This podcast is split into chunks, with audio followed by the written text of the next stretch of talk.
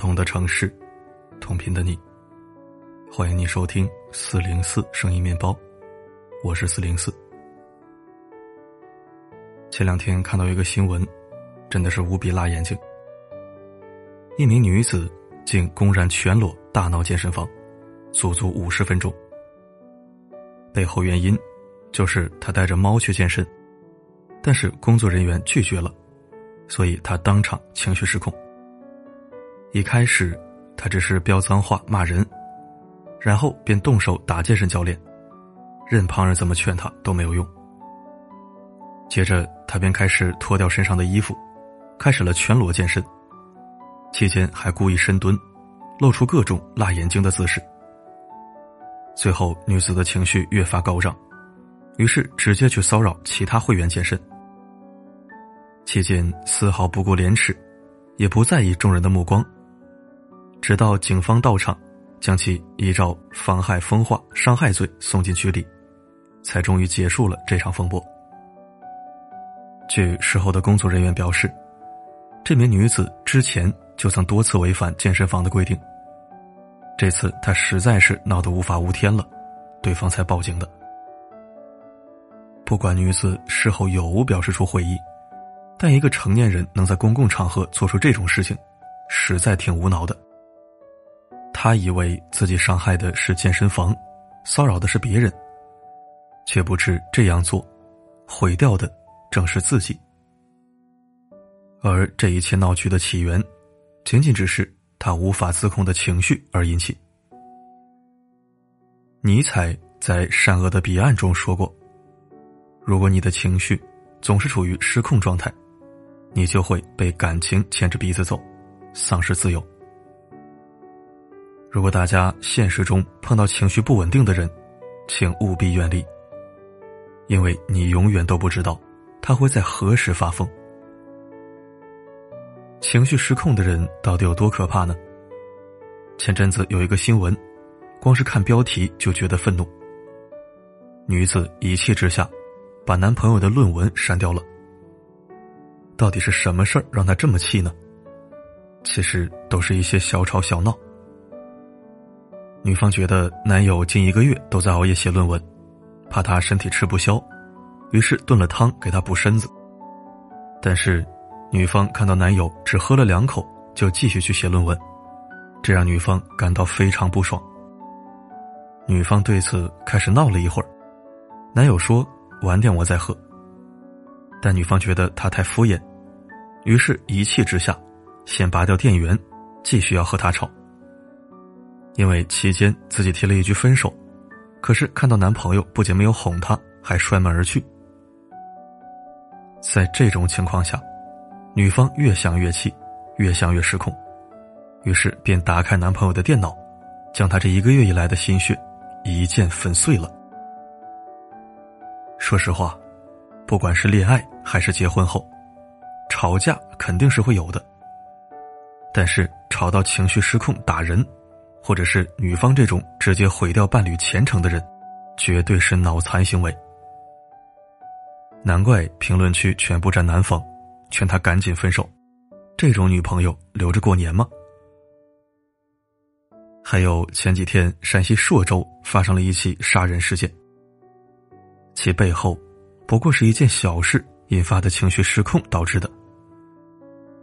当时一名男子因为骑电动车撞了人，然后想要逃走了事，但他一旁的妻子制止他逃跑。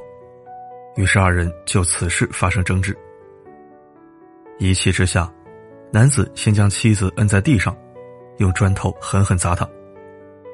妻子拼命反抗挣扎，但无奈女子力气不如男子。最后就这样，女子当街被丈夫活活打死。说白了，远离那些无法控制自己情绪的人，真的就是在保命。因为一个情绪不稳定的人，他就是一颗二十四小时的定时炸弹，就是一个杀人不眨眼的魔鬼，就是一个恐怖的死神。谁挨着他，谁倒霉。做一个情绪稳定的人，到底有多重要？胡适曾经说起过自己的亲身经历。他有一个同父异母的大哥，但大哥坏在嗜赌败家，欠下一屁股债。每年春节，家门口就会堵上很多人来追债，甚至谩骂，搞得鸡飞狗跳。这种情况，任谁见了都感到糟心。但唯有胡适的母亲，能够平心静气、从容淡定的应对他们。母亲将讨债者一一安抚，还留他们一起吃饭，慢慢的把事情解决。同时，面对家里的各种矛盾，母亲也有本事把他圆得很周全。比如胡适的两个嫂子吵架了，意见不合的时候，就是胡适的母亲出来主持公道。让两人都服气，但却从不说一句服气的话。这样时间长了，家里的风气也逐渐变得和谐，又有温度，家人们也团结起来了。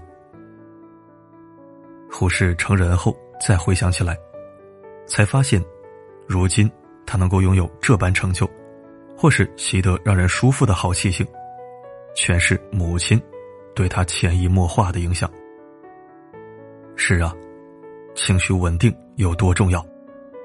说白了，你什么情绪，就是什么命。正如拿破仑所说：“能控制好自己情绪的人，比能拿下一座城池的将军更伟大。”因为发脾气是本能，懂得控制脾气才是本事。美国社会心理学家费斯汀格。提出过一个很著名的费斯汀格法则，那就是生活中的百分之十是由发生在你身上的事情组成，而另外的百分之九十，则是由你对发生的事情如何反应所决定。如果你的反应是暴力、是愤怒、是失控的话，那么你的人生也会因此而失控，直至被你一手毁掉。只有那些能够做出积极反应的人，那些能够掌控自己情绪的人，才能掌控自己的结局，最后掌控自己的人生。与其整日抱怨人生的苦与难，不如学会积极应对。因为光明会引导光明，黑暗会吸引黑暗。那些被情绪支配的人，最终。会淹没在黑暗的深渊里，无法自拔。所以遇事不顺时，切记莫要与恶龙纠缠。这样做，是为了避免我们自己也终成恶龙。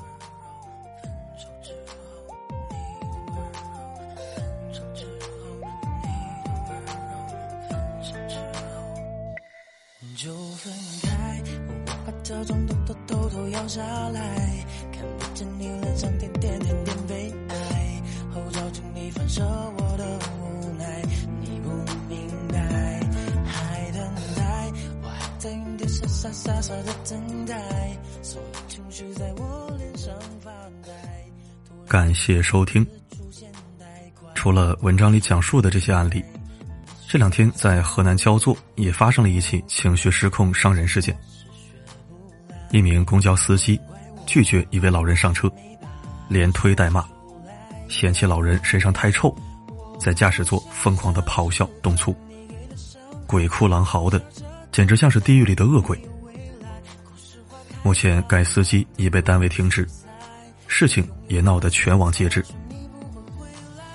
我不知道老人身上到底有多大的味道，亦或是从前就和这位女司机有什么过节。我只想说，谁都有老的时候，没有任何规定身上有异味的老人不准坐车。他也是人，有人的权利，他没做错什么。我们不圣母，嫌弃味道大，作为乘客我可以下车或者忍一忍。但是作为公交司机，没有任何权利驱赶一个合法坐车的乘客。如果对人最起码的尊重都不懂，也就不配做这个职业了。回家待着最清静。公交司机本身就是要接触形形色色的人，胜任不了，趁早滚蛋。对于今天的文章，你有何看法呢？不妨在留言板写下你的观点。双十一前夜，提醒诸位谨慎剁手，量力而行。